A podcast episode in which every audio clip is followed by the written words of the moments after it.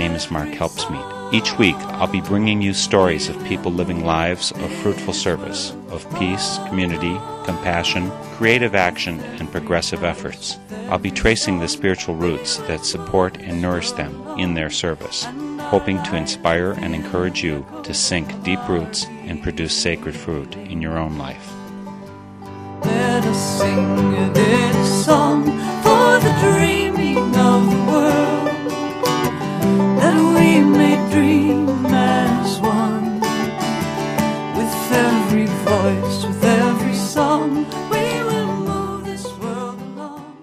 While I find all of the ways that my Spirit in Action guests are improving the world to be interesting, today's guests come bearing information and stories that are of particularly immediate interest to me.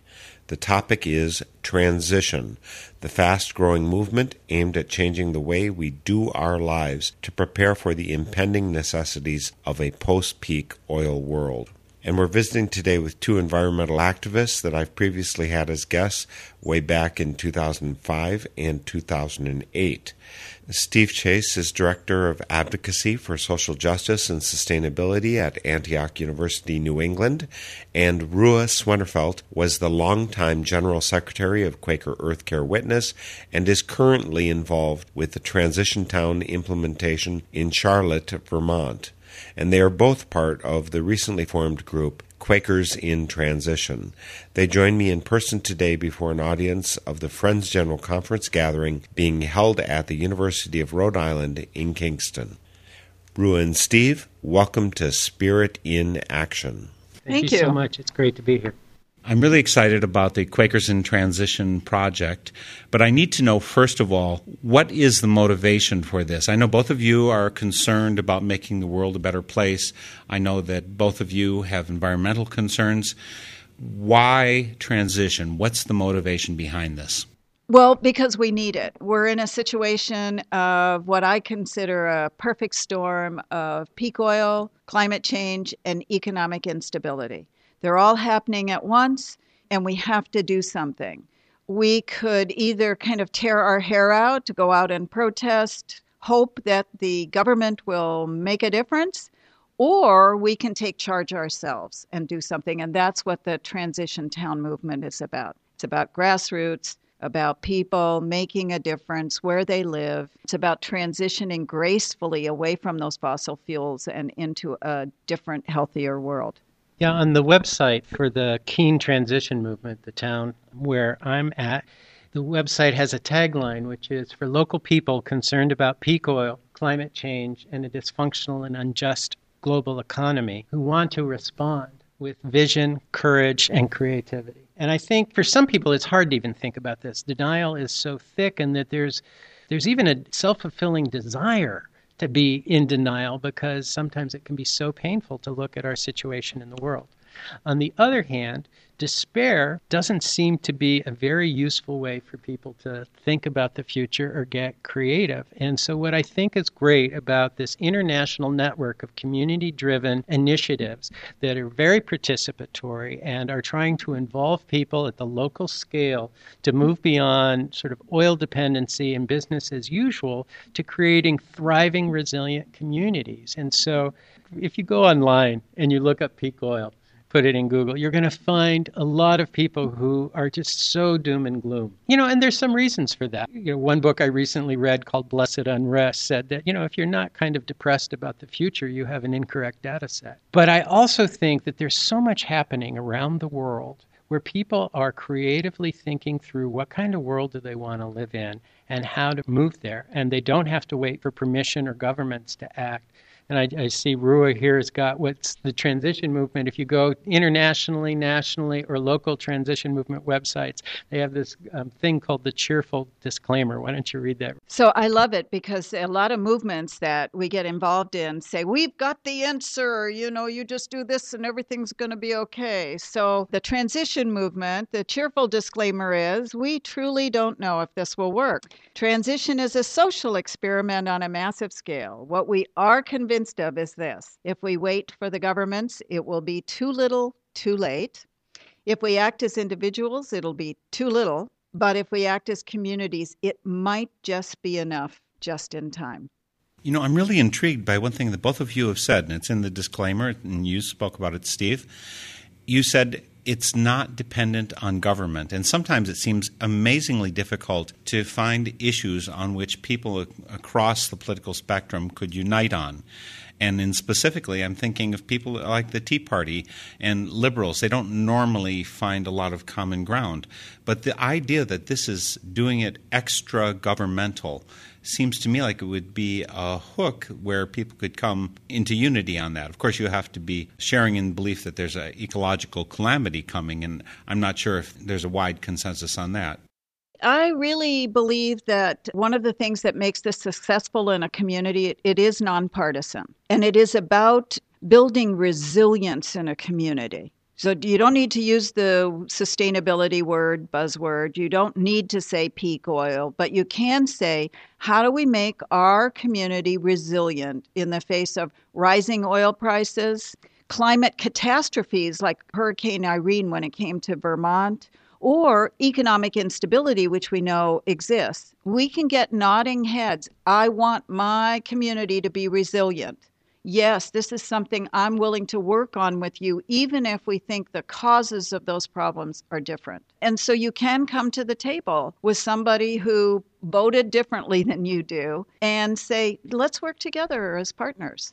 Does it work out that way? Does it actually happen? I think so. The one thing, it's not partisan in a political sense, but there is a question of some core values that I think are really important because a person could agree that peak oil and the potential of energy famines are a growing and potentially catastrophic, economically catastrophic.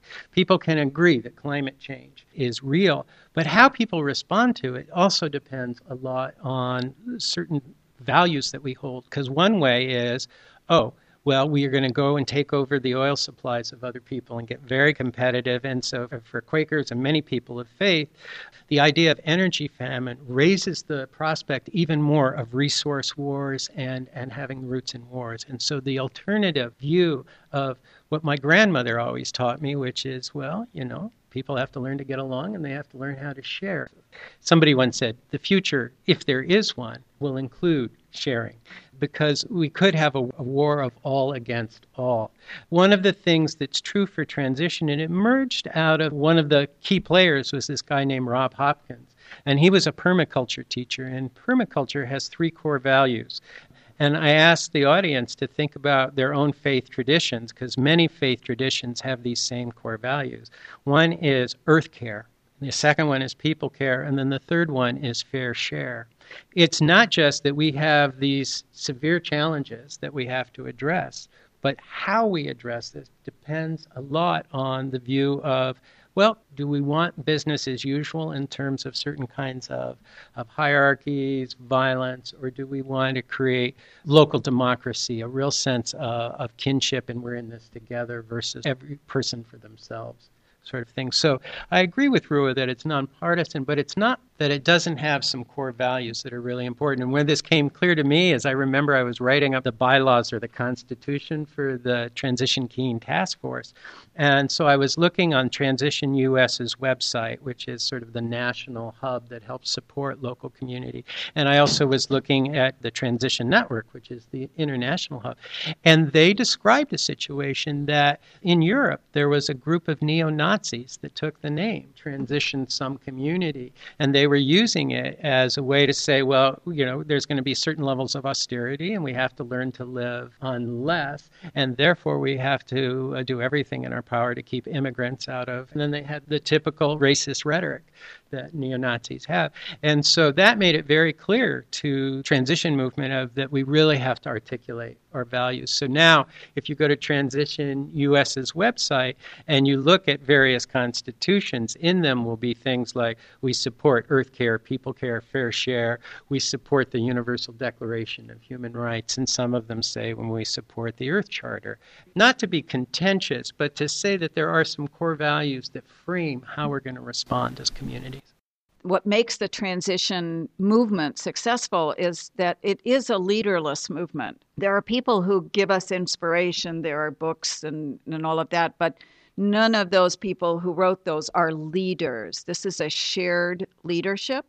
And I'd say in a small community, the Earth Charter, the neo-Nazism in at least in Vermont in my community, you know, that doesn't exist. So I live in a town of 4,000 people and there we have people who have differing political views, but it doesn't have to come up in this context. So the purpose that I see, the reason I started it in my community is because I wanted to broaden the reach of people knowing people understanding the resources that we've got. How can we share those resources with each other and how will they help us in the transition? And how can we have fun together? That's like a really core principle is having fun. We must have fun together. You're not going to invite people in to have more long, dreary meetings about what we're going to do, but we're going to have fun together. Is it just that we've passed peak oil? Is that the only reason that we're we have to get hot on the track of transition, or is there some other timing that's really important? Why do we have to hurry so much?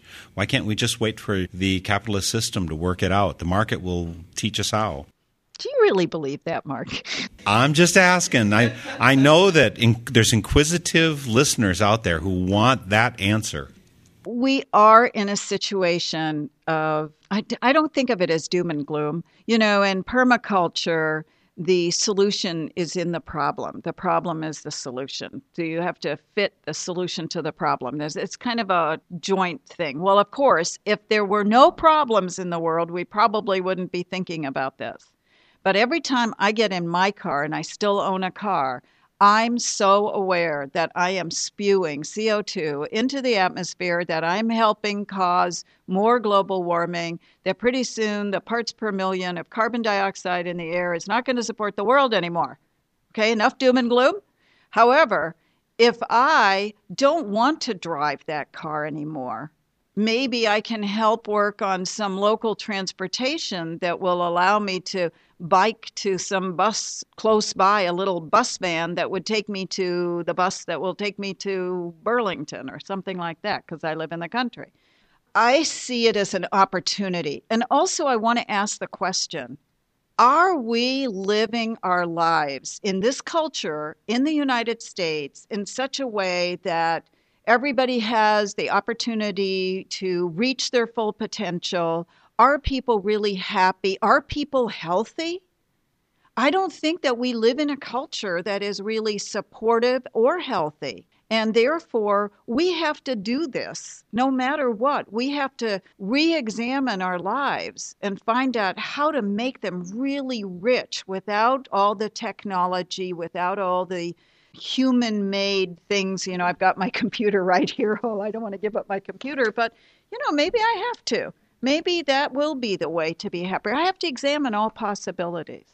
So, how is it actually different than being environmentally or ecologically conscious, and you know having a program for that? How is it different from that? Is this, is transition just uh, the new name for the environmental movement? Well, in some sense, that's true. In that there's, you know, if you look at sort of the origin story of the transition movement, it often puts it at around 2005. But there have been so many things going on and different learnings and social learnings around the world that are sort of built into this.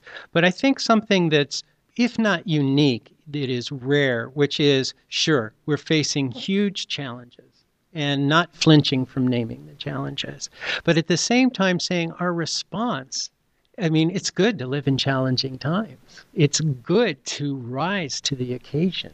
And for faith communities, the notion of right relationship that Ruah was talking about, I facilitated a community conversation in Keene that had about 60 people from six different congregations. And I think we called it climate faith and action.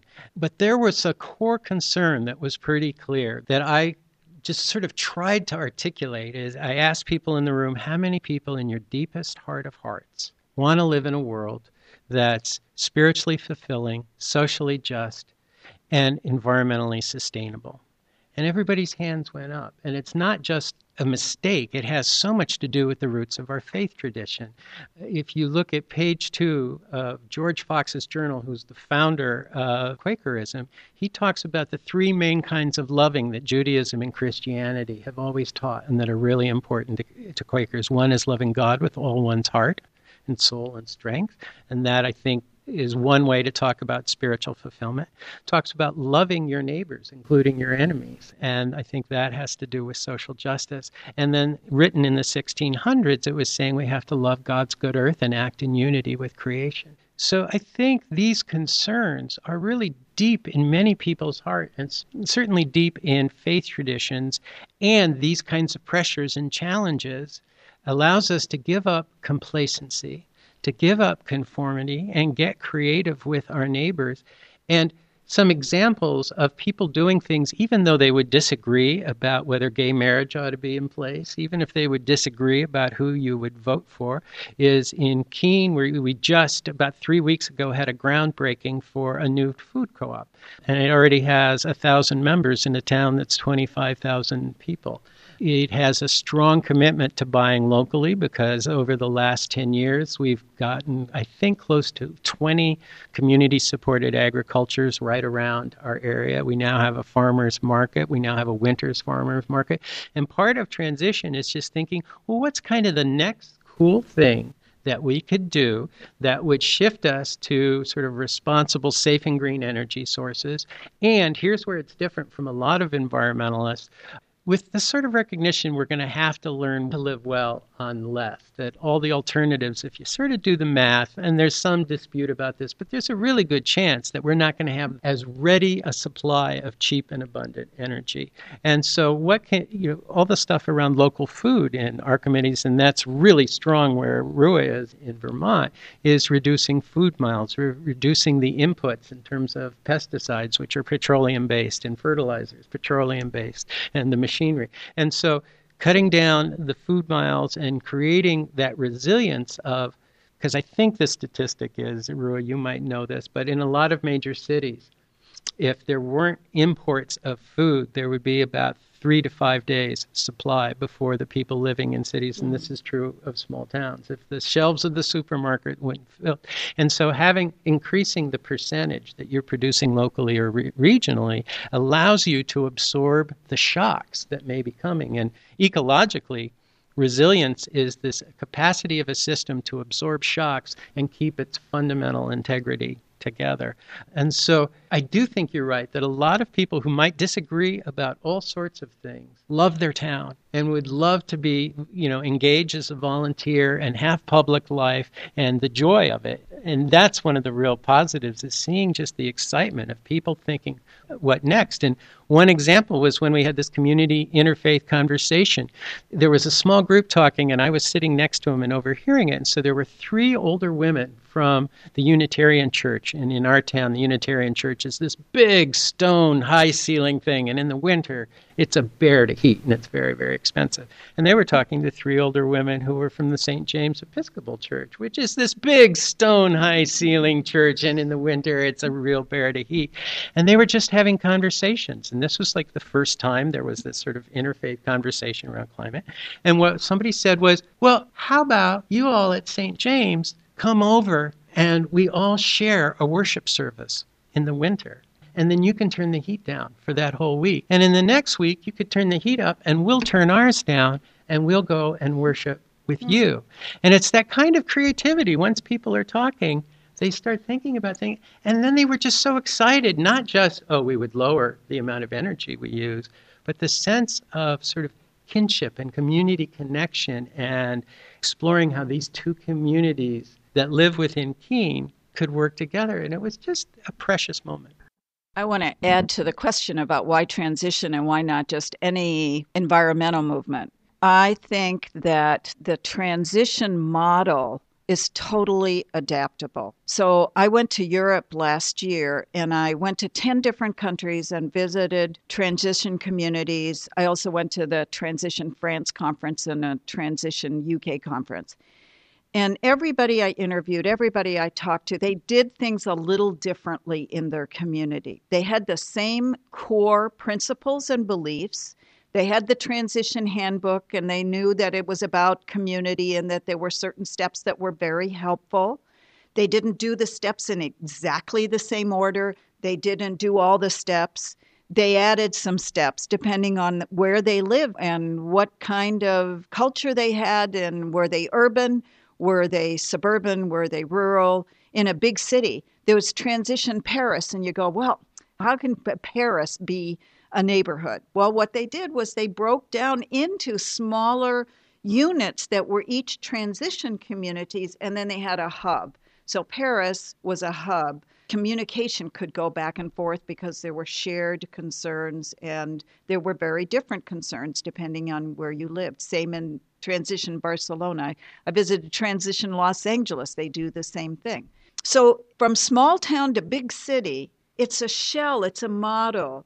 It holds certain truths and principles and understandings, but then you do it the way you need to do it where you are. So, you know, there are lots of physical manifestations of what people do. You know, we're talking a lot of words here. Well, what do they do? So, an example one transition community in England, they had their members during the summer stealthily going through neighborhoods and looking for where pear trees and apple trees and those sorts of things were, and they wrote down the addresses. And then when it was time for harvest, they went and rang the doorbell and said, We see that you've got a pear tree, you know, in your yard if you're not going to collect all of it, we'd be happy to harvest the tree, give you what you want, and then we want to give the rest away to people in need. And I was like, wow, this is like kind of ultimate gleaning, right? You're helping the people that have the tree. And how many people have trees in their yards where the fruit falls and never gets eaten? What a waste. That was really a clever idea. In our community, we have an asset directory. There's a survey. Anybody in the community can answer the survey talks about what kind of skills and resources you have that you're willing to share with others. And then other people can say, well, uh, you know, I'd love to have this skill. So the asset survey combines those things. It's up on our website. And anybody, if I want to learn how to can or compost or scythe or sharpen tools or I need a rototiller for a day, you know, it's all on there to share with one another there wasn't a necessary model for that. We just thought this would be good, and then we share it with others, and others can do it. So I think it's that adaptability that it, it's not prescribed. We might not all be pacifists. You know, we might not all be anything the same color, same religion, same political beliefs, but we can do this work together. It sounds kind of like a fantasy, doesn't it? And you know, there's one other major piece is this idea of radical acceptance. There's this belief that whoever shows up is supposed to be there. And so we radically accept one another. And what are you asked to do? You're not asked to, oh, we need you to do this. You're asked, what gifts, what are your passions? What would you like to bring to this? And then you get to share those gifts and those passions. I mean, it's like amazing. Does this mean if you're a bossy person, like I want to be in charge, you know, does that mean you can't be part of the transition movement because you're just inviting people's gifts? You've both referred to the books and the principles. Where is this codified? You mean about bossiness? Non bossiness is one of the principles you spoke about. Some people here know me. Am I bossy? Tell them tell them what to say. Tell them what to say. See, I'm bossy. Yeah, tell them I'm bossy. But if you're in community, you have to respect each other and you need to be open to being eldered. But I mean, Steve spoke of the neo Nazis. They're not probably on that same page.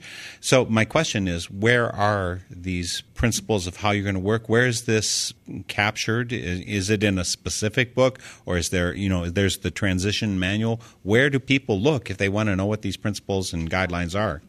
I think it's important to realize that social movements are different than sort of corporate franchises.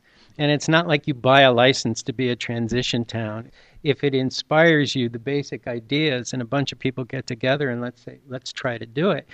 So there's a lot of local initiative and shaping it how you think best. At the same time, it is a network of about a thousand communities now that are formal transition initiatives around the world. In 34 countries. And so there are networks, there's training, and so there's a concern about quality control. There's also, you know, trainings and workshops on how to deal with difficult people. Let's face it, we're a cussed species, and sometimes the culture doesn't help us really think well about how to work with other people. And that's why transition often talks about well, we need an outer transition of our community. We need to relocalize our economies. We need to have an energy descent plan and figure out how we're going to use forms of energy that aren't damaging the way fossil fuels are, and also learn to live on less. So, those are some core concerns with the ethical things. And the basic thing is that you know, that may be enough to sort of guide people as they work it out in their community. And the reality has been I know of some transition initiatives where somebody has really been domineering, and they've been essentially told after a while, you either need to change your behavior or we really would rather you not come to these meetings because it's it's not working. It's not it's not helping. And so it's we're not incapable uh, human beings of making those tough calls in, in, a community. But there is an ethos to sort of include as many people as possible. And one of the things I like that Rob Hopkins, who wrote the Transition Handbook in 2008, he tells this little bit of a story about he subscribes to what he calls the theory of anyway. And the theory of anyway goes we'll say climate change doesn't turn out to be quite as serious as we thought. And say it turns out alternative energy sources are going to be just as abundant and maybe more abundant do you really going to feel so terrible and really bad that oh now we have more local democracy and now you know kids know how to grow food and are more self-reliant and oh you know i learned how to make a cob house. My life has been ruined because of that. Um, and so part of it is that these are skills of a decent culture and life anyway. So the sense of urgency i think is there but it is also appealing to people about a sense of being connected to the land and to each other. And if I, I just want to read something that in um, New England Yearly Meeting of, of, Quakers, there's a group called the Young Adult Friends Working Group on Climate. And they did a statement that has really impacted New England Yearly Meeting, the, the regional association of Quakers, because it's really resonated with people. And their first statement is really poignant, which is recognizing that our lives are caught in a system, culture, society that exploits people and the planet and leaves us spiritually wanting. And then it talks about what they yearn for. We yearn for community that is intimately dependent on the earth, on our neighbors, and our own self reliance to provide our basic needs and allows us to see the consequences of our use of creation. And my sense, and Ruah, I'd love to hear your take, is that the transition movement is growing out of that recognition that the way we're living has huge geo, you know, physical constraints, but it also is not working out that well for a lot of people in terms of happiness and well-being and basic security. And this yearning for something that where we take care of the land and ourselves and each other in an intimate sort of local way I think resonates with a lot of people regardless of whether they're registered as Democrats or they're registered as Republicans I agree. I think that that is the yearning. And I think that's what we're finding when people come to events is that they are yearning for something different. So I think you asked about the listeners, how do you get started? Well, you can go to transitionnetwork.org, which is international, transitionus.org, which is national.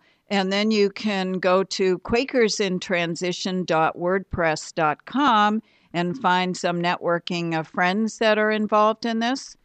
You can buy the Transition Handbook, first published, then Transition Companion, which just was released this last year. And there are some other books. The Transition Timeline is another. So th- there are tools out there, very practical tools. If you are interested, you can get on the Transition US website and look for trainings, uh, trainers. Uh, Steve is about to go get trained to be a trainer.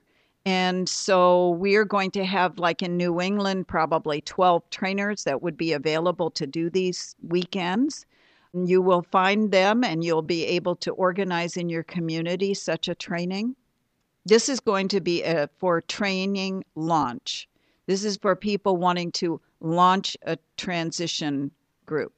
After that, at some point, a new training now is called Transition Thrive, which is you've got your group, you've been at it for a few years. How do you go deeper? How do you go to the next level? When I visited transition communities like in Scotland, they actually were incorporated and they were doing community business. They had community bakeries, they raised the money in the community. There's actually a wonderful book called The Town That Food Saved, and it's about Hardwick, Vermont, and the very creative ways that they used community funding and federal and state funding to start things that were important for that community. So they're actually in England and in Scotland, they are moving forward in that way. So that's kind of this thrive. What, what do we do? And the thing about governments, in a community, it's very important to partner with your town or city government. So in my community, a couple of us made an appointment, went and talked to our select board about what we were doing we're already partnering with the Conservation Commission and the Energy Committee in the town. But we wanted to partner with the select board. And all of a sudden they said, We've got two projects for you right now, you know? And it was one about hey, too many parents are driving their kids to school and everybody's paying for school buses. And it causes a huge traffic jam at the central school. And what can you do about that? And the other one was help us get a recycling center that would come like once a month, you know, a transfer station kind of roving thing. And could you do that? And we were like, yes. So they gave us some real practical things to do, and they were delighted that we were willing to tackle it. So our first task is going to be how do we make riding the bus really cool? So that kids say to the parent, "No, no, don't drive me. I want I want to get on the bus." So Good luck on that one. Yeah. Good luck, yeah. Yeah, right. the other thing that you brought up government, and you had mentioned that before, Mark, that I think there's a distinction to be made between if we wait for government, it won't happen fast enough. But that's different than saying there is no role for government in making things better. Um, certainly, at the level of international treaties, certain national policies could help facilitate this. And so it's not an anti government stance per se, it's just sort of we're ultimately responsible and we can wait around for other people to do it for us. But let's just get going at the scale we can do. And that would likely, as that mushrooms and more and more communities are doing this and engaging in this process, it likely will capture the attention, and certainly in places where it's more advanced, it has. In Keene, one of the things we have is just an awareness building is that we have something called Transition Tuesdays, and so we have community conversations once a month or maybe some films. And we had this great film called A Convenient Truth, which is about Curitiba, Brazil, which has done some amazing things around recycling, around public transportation, affordable housing, encouraging entrepreneurship for small businesses.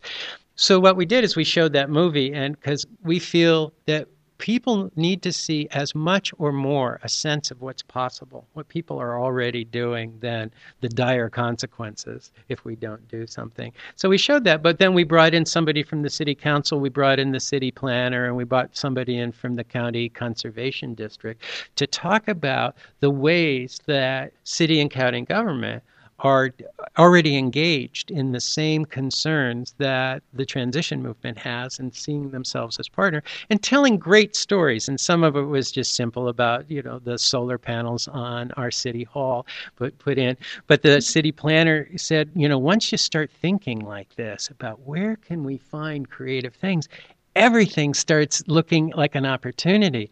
And so they he described how in the water treatment plant water rushes in and then all of a sudden they realized that rushing water is untapped energy. And so they put, you know, these little micro turbines that come in, and now the entire water treatment plant is off the grid. It, the water going into it that needs to be treated powers the whole thing. But what we were trying to do is is showing the role in that movie, which is it wasn't so much a lot of changes sort of bubbling up at the grassroots level. In this case, in the city in Brazil, it was a very progressive mayor and lots of very creative city planners. And so it showed how that level of thinking and action can make a huge difference. And so we showed that, and then we sort of lifted up the work, the, the sort of untold story in many ways about how creative and how supportive the Keene city government and the county is. And so our work in Keene, which is a little different than some communities that are sort of starting from scratch, but when the transition Keene task force got started, there's about 30 groups that are doing transition related work, whether they call it that or not. And so it would have been so inauthentic and bossy and arrogant to come in and say, well, we have the model Rather, what we realized is the model was already emerging and we wanted to lift it up. So we've created a website that's not just sort of one organization's website, but it, there's you know different people from various local organizations are blog authors and they post events, and so it's become sort of one-stop shopping. But it shows the creativity of many different groups, many of which pre-existed the Transition Keene Task Force. But our idea is just to hold up this work and encourage other things. And one thing that's happening in our town that was only peripherally related to the work that the Transition Task Force was doing, but it's all part of a piece. And we arranged a transition Tuesday around this. Is there's a group built on the notion of barn raising is going to go how do people get together, learn how to do solar installations on their home. And then the people who help with that in sort of this blitz to get it done, then they're listed in order and then they just go around and they help various things. So they're called energy raisers rather than barn raisers once this is part of the conversation and the consciousness in the town of, well, what are cool opportunities and what's a skill you have and what's the one little thing you could add that adds value? It's, it's kind of exciting. You're listening to Spirit in Action. My name is Mark Helpsmeet. I'm your host for this Northern Spirit Radio production. Website northernspiritradio.org. Come to our website and find our archives of seven years now. It was seven years ago that I interviewed Ruah way back at the very start of Northern Spirit Radio. So there's been a lot happening in those past years. You'll find links to all the organizations like Quakers in Transition. You'll find Transition US, all of that on northernspiritradio.org. You'll find a place to post comments which is really helpful. We need to hear from you to know how we can serve you better with Northern Spirit Radio. Likewise, you can make donations, and that's a good way for you to help us. And if our program is not broadcast in your town, talk to someone. Again, we're speaking with Steve Chase and Ruah Swennerfelt. They're both active with a group called Quakers in Transition. Quaker Earthcare Witness. Uh, Steve has been teaching at Antioch College for a long time, Northeast version, uh, but it changed its name, didn't it? Uh, what, what's it called now? Antioch University, New England. Antioch University, uh, mea culpa, mea culpa. I was I grew up Catholic. So I'd love to hear some more practical examples of what transition community looks like. I need to know about the nuts and bolts before I can commit to this. Because actually, in Eau Claire Friends meeting over in Eau Claire, Wisconsin, where I live, the meeting has been talking about what we can do to move this forward. It, seems a rising concern. So we need some ideas of nuts and bolts. So I want to say before a nut and bolt, just one thing that transition communities want to unleash the collective genius in the community. So you think about that, that includes everybody, this inclusiveness, and that the fact that when we do come together, it's kind of like the spirit that dwells among us when we're in worship, that there's something more than the parts some of the practical pieces are to have awareness raising. That was a question you were asking earlier. You know, well, how do we know we need to be doing something? So, having speakers come in to talk about some of the issues, uh, showing films that will give people an understanding of the situation that we're in. So, this awareness raising is a very important piece. Another important thing is a reskilling, the great reskilling. Reskilling is learning some of these things that we've lost over the generations canning, keeping poultry, keeping goats, scything, sharpening tools, repairing things, how to make things last longer, composting, You know, those sorts of things that darning socks. I mean, how many people know how to darn socks? Darn it, I don't know yet, but that's one of the workshops that we're going to have. Quilting, knitting, whatever it is that is of interest that is practical. So that's another piece of it is this great reskilling. Another thing is that this is not all like nuts and bolts. The arts are very important part having a community. How do we share music? How do we share our creativity? A deepening. The inner transition is as important as the outer transition. How do we deepen our understanding of the need for transition? How do we deepen our relationship to Earth so that we know why we want to protect it or her? What is it that will help us deepen that? We do these nuts and bolts kinds of things to get us ready for something called the Great Unleashing. And the great unleashing is where we've done all this work ahead of time so that people understand what the problems are, have learned a lot of new skills, and know each other, have had fun together. Oh, I forgot to say, both of us forgot to say, the initiating group forms and then plans for its own demise. No one gets to control this thing. It doesn't belong to somebody or some group of people that plan it for the future. So the initiating group goes through these practical learning kinds of things. We have this great unleashing, and at the great unleashing, people come and share what their passions are, what their concerns are for the town, and smaller groups form task groups. One person's going to work on transition, another person, um, ah, one thing I want for my town, we haven't had our great unleashing. I want a community pub. Our town does not have a central place where people can come and just hang out, have fun, breakfast, lunch, dinner, community meetings, whatever it is. I want that. So I want to work. That's what I want to do after getting out of the initiating group. I want to work on a community pub. So to have these various task groups that then divide up and do this work, and then you have a communications hub that can help with everybody knowing what everybody's doing, but then the initiating group disbands. And so the leadership kind of disperses one of our neighbors in Putney, Vermont, they've just gone through a great unleashing. And so there's still a core group that helps do some coordination, but it's representatives from the various working groups in, in the town. And so some of the people who were on the initiating group are still on it, but a lot of people are new. And in Putney, it's interesting. A lot of the people are small business people that have really stepped forward. And this notion of relocalizing the economy to make it more resilient and thrive is really important. And so, in my community in Keene, we have the Hannah Grimes Center for Entrepreneurship. And so, it's a nonprofit center that's a business incubator. They also run a store for locally produced goods. And we have now, over, I think this is the third or fourth year, we have the Monadnock Buy Local Business Association, and we're now at 147 businesses, and they've defined what a local business is, and it's not a publicly traded corporation. One of the things that's so important with transition is really exercising our visionary muscles. And so we were asking this group of business leaders what do you want the business community to be like in 20 years? And what do you want Monadnock Buy Local to help do? And I was all prepared to raise this radical notion we might want to think about an alternative local currency that in several communities that has been very, very helpful.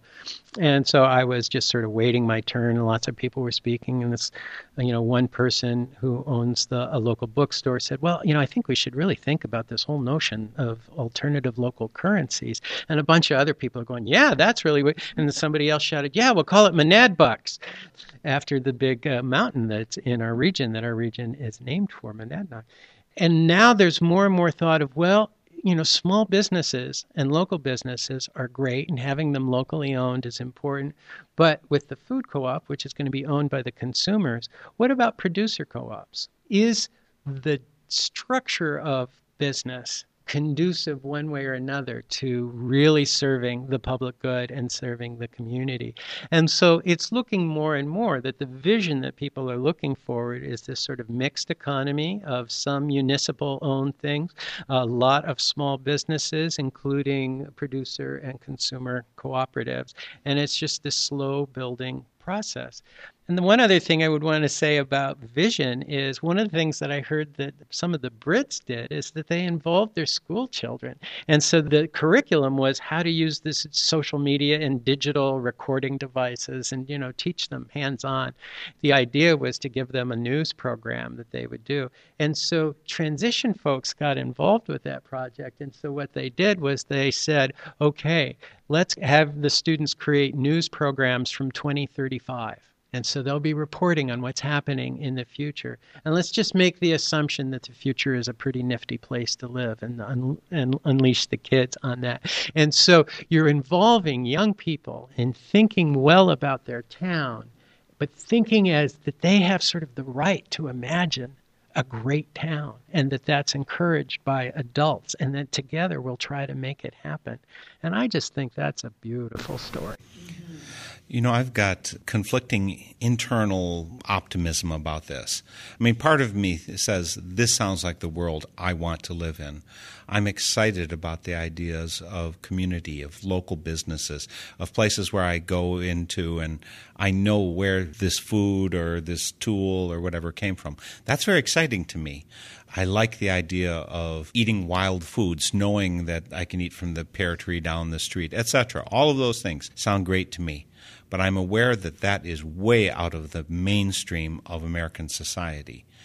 You talk about local businesses, and I said, well, does this mean that McDonald's is going to fight it because that's not a local business? What about the people who moved to the city because they like the anonymity of the city where every neighbor doesn't know your your business, you know? If we have to become more community based, what about that part of American society and probably world society that is so resistant to small town ways, if you will.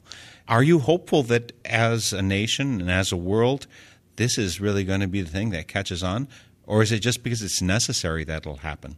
I personally think it's a mix that many people already are going, that's kind of, yeah, I want to live that way. I want a vibrant community, vibrant local economy. But the other thing is that if you're living in crisis prone times, you are going to have so many opportunities for teachable moments of people realizing the way we're doing things isn't working. And hanging on to it is likely to make our lives worse and worse and worse. So maybe we should try something different. And oh, I hear these people down the street are doing X it's sounding a little more interesting to me now that we've had this whole series of brownouts or big problems that way.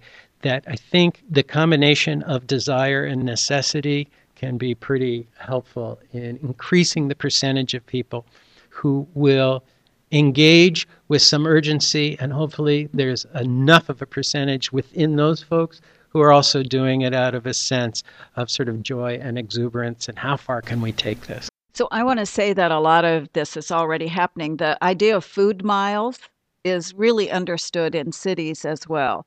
There are thousands and thousands of farmers markets in cities. In New York City, people there are really excited about having farmers markets and, and being able to draw their food from some, you know, 50 or 100 mile or 200 mile radius, which is terrific. I think that block parties block parties have been happening for a long time. People do like to get out and know their neighbors.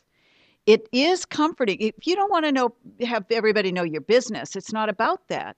But you would like to know that if you're needing something, that you could go knock on a neighbor's door. Maybe you're right in the middle of cooking dinner for a big dinner party and you find out that you don't have any flour you ran out. You know the person next door or down the street that you could just go knock and, and borrow some flour from. It's not intrusive, it can be so helpful and so comforting. What if I fell? Wouldn't it be nice to know that somebody would notice that I didn't walk out on my usual to pick up the paper and the paper's still there and they might check on me?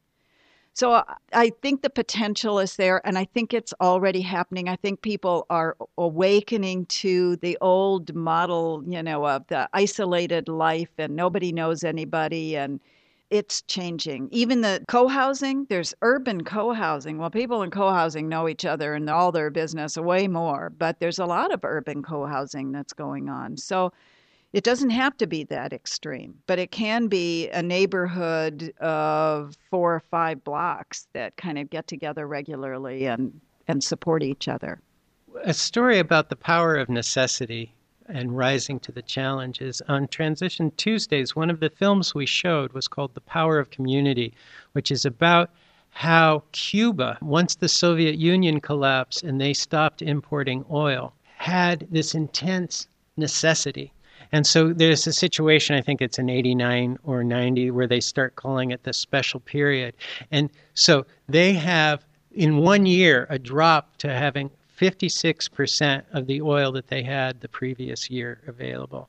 They have 75% less pesticides. They have 75 percent less fertilizer. And Cuba has the most industrialized agricultural system in Latin America in terms of sort of monocultures, high mechanism, lots of inputs. And the basis for that way of farming completely fell out. And so they had a situation where they were looking at are people going to starve? I think people lost like 28 an average of sort of 28 pounds in, in, in the first year. So, and, and so they had to figure out are we going to have certain people who have connections be able to eat and then people who are super poor and not. And so they had huge practical problems. And there were a small cluster of agronomists in Cuba who'd been saying, well, we should really think about how to do organic agriculture and multi cropping. And, and some of them were very attracted to permaculture notions. And up until then, they had been marginalized because the government and the society didn't need them because they had cheap and abundant energy sources that falls out and all of a sudden these people are put to the center of well you explain to us how we have to transform and cuba it's a very powerful movie is so they converted to it's the biggest national conversion to organic agriculture that's ever happened. But they also there's in havana there were I think 10,000 community gardens were started during this period. And people in Havana get, I think, over 60 to 70% of their food from a five mile radius. And so they dramatically changed the food mile situation. They dramatically changed the inputs in a small, impoverished island nation. And so when we showed that, I mean, first people said, yeah, but they've got a much longer growing season than we have in New Hampshire. and we talked about uh, that. But people were going, okay, there's a small country pushed against the wall by geopolitical forces, but it's similar. It's, it's a case study of what different peoples around the world are going to experience. And they pulled it off. They figured out a way to feed their people by transforming, by transitioning from an oil dependent agriculture to a much more localized and organic one. And to me, we just have to multiply those stories and tell those stories and encourage people that they really can make a future worth living. That is a wonderful way to end this spirit in action. I want to thank you both. Steve Chase, you've been teaching change makers for so many years now and Yeah, I should do a quick plug for the Advocacy in Social Justice and Sustainability program, 2-year master's program in activist training at Antioch University, New England. I'll put a link on northernspiritradio.org. Ruah, you've been such a faithful steward of Quaker Earthcare Witness, of change. Anyone who can get their household down to two bags of garbage per year deserves a loud round of applause here. and yes, I remember that from seven years ago when I interviewed you. Thank you both, Steve and Ruah, for joining me for Spirit in Action. Thank, Thank you, you, Mark, and all you do. The theme music for this program is Turning of the World, performed by Sara Thomsen. This Spirit in Action program is an effort of Northern Spirit Radio. You can listen to our programs and find links and information about us and our guests on our website, northernspiritradio.org. Thank you for listening. I am your host, Mark Helpsmeet, and I welcome your comments and stories of those leading lives of spiritual fruit. May you find deep roots to support you and grow steadily toward the light. This is Spirit in Action. With every voice, with every song.